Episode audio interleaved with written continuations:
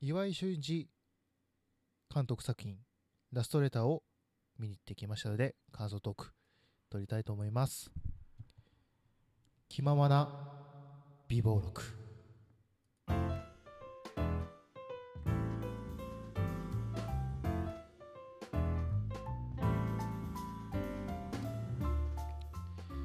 どうも皆さんこんにちはこんばんは。おはようございます。気ままな美貌録始めました。どうもいくと申します、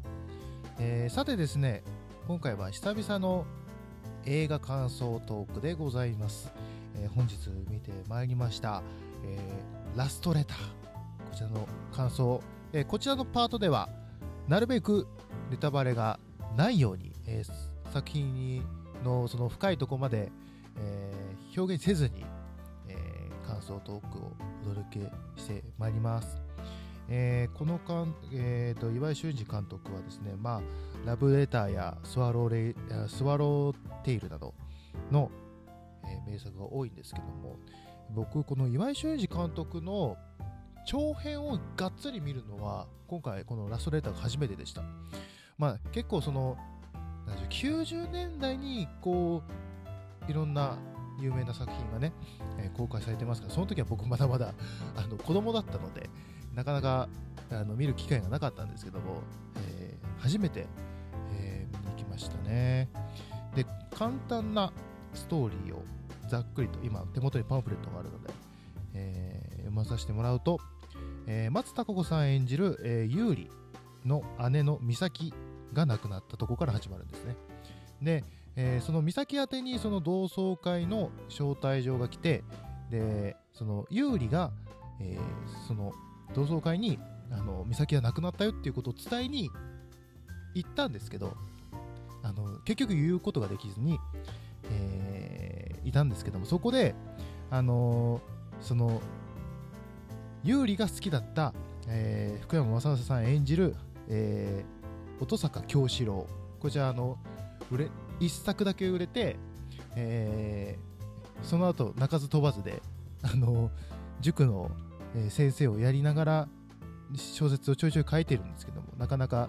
えヒットしない冴えない、え男性なんですけども。で男性はその亡くなった美咲のことが好きで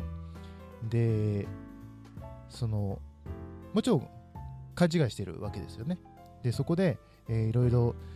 あの連絡先を交換してメールのやり取りしてたんですけどちょっとスマホが使えなくなってしまっていろんなことがあってね。でそこから、えーその美咲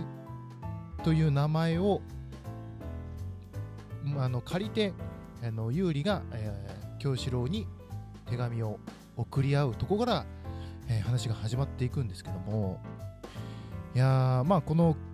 詳しい深いところまでは、えーまたネタバレあれとあありネタバレありトークで、えー話したいと思うんですが、まあその一番の感想としてはすごいなんかその現代のパートと昔のその高校時代のパートがあるんですけどいやそれのそのバランスがすごいいいなすごいちょうどいいなって感じがしました。てっきり僕その回想シーンが多いのかな？こういうタイプの映画はすごい昔の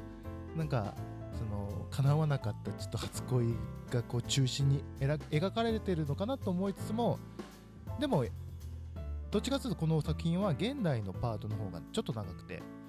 でまあ手紙とかを読むシーンでちょいちょい過去の回想シーンが流れたりするんですけどもうなんなんかすごいだんだんやっぱりこう引き込まれていきますよね。うん、で大体映画は僕引き込まれやすいタイプであるんですけどこれの作品はもう始まってすぐ入りましたね。だから若干ねその音坂京志郎役のね、えーマシャニーがですね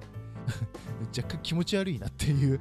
えーところはあったんですけどでも逆にそう思えるっていうことはやっぱりその作品にこう自分がこう入り込めてるなっていう感じはしましたよね。うんあとね出てる方がねその松たか子さんと福山雅治さんの他にですね回想シーンで、えー、美咲の、えーえー、娘、えー、あゆみそしてその回想シーンで美咲のシーン、えー、を演じてるのが広瀬すずちゃんすずちゃんはね本当に僕好きな女優さんですけどこの子はすごいなって本当に思いますよね。あのなんかすごい上からみたいですけど本当にすずさんですよね。だからでも高校生役もねまあ多分すーちゃんもう二十歳超えてますけどでももう全然まだまだいけるなっていうもう全然高校生にしか見えなかったですからね。いやーすごかったですね。であと、えー、そのえー、有利の娘役でで回想シーンでは、えー、有利そのも、えー、その自身を、えー、演じているのが、えー、森七菜ちゃん。森七菜ちゃんはねその、えー、天気の子のヒロインのこの、えー、声で一躍有名になりましたけど森七菜ちゃんが本当に本当に僕のドタイプでタイプでっていうあれもうん、えー、まだねゆりちゃんは2001年生まれですから 2001年ですから全然まだまだあの未成年でなんか大分から通ってるんだったと思うんですけどまだね森七菜ちゃんは本当にねやっぱりまあそのまま等身大の役ではあるんですけど非常にこうまっすぐした目をしているあの井上真央ちゃんのような目をしてるんですよね。からすごい説得力があってすごい可愛かったし、ね、歌もねこのラストレーターの主題歌の「カエルの歌」っていう曲を歌ってるのも森七菜ちゃんですけど歌声もすごい透明感があって僕好きなんですよね。であと、えー、音坂京志郎の回想シーンだから高校時代ですねを演じたのは神木隆之介君ということでこれ間違いないですよ。同じ事務所アミューズですしもう皆さんもうご存知の神木キュンですよ。神木キュン。なので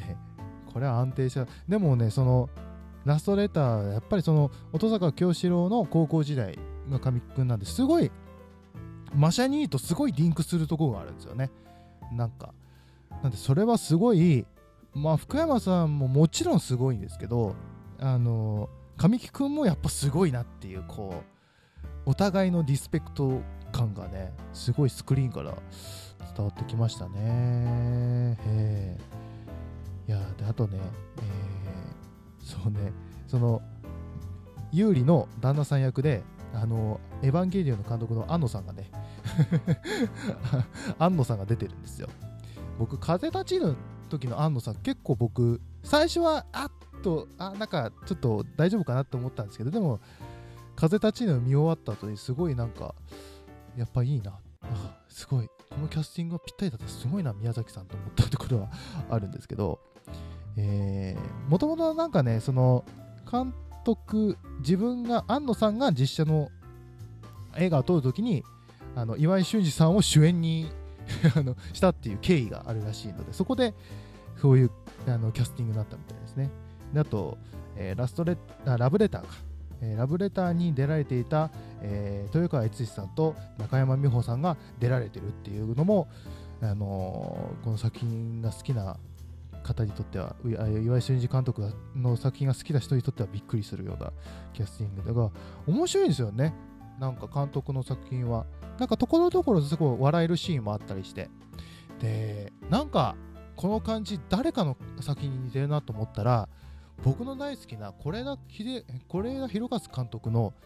感じと似てるなと思うんですよ。で是枝さんも自分はあの岩井俊二フリークだっていう風に自分で言ってるぐらいなのでやっぱりその影響をすごい受けてるんだなっていう感じがありましたね。でも僕是枝監督の作品すごい好きなのであの、一番好きなのはそして「そして父になる」っていうこれもマシャニーが主演の映画なんですけどすごいあの辛くもすごい温まる作品なんですけどぜひご覧になってください。あの多分 Amazon プライムとかでも全然見れると思うんですけどでね、これを見て、ラストレーターを見てね、今井俊二監督のその過去の作品をちょっと見てみたいなっていうふうに思いましたね。うん、僕の好きな作品の雰囲気が出ますね。あの宮城県の風景宮城県がほとんどロケ地になってるんですけどそれがすごいなんか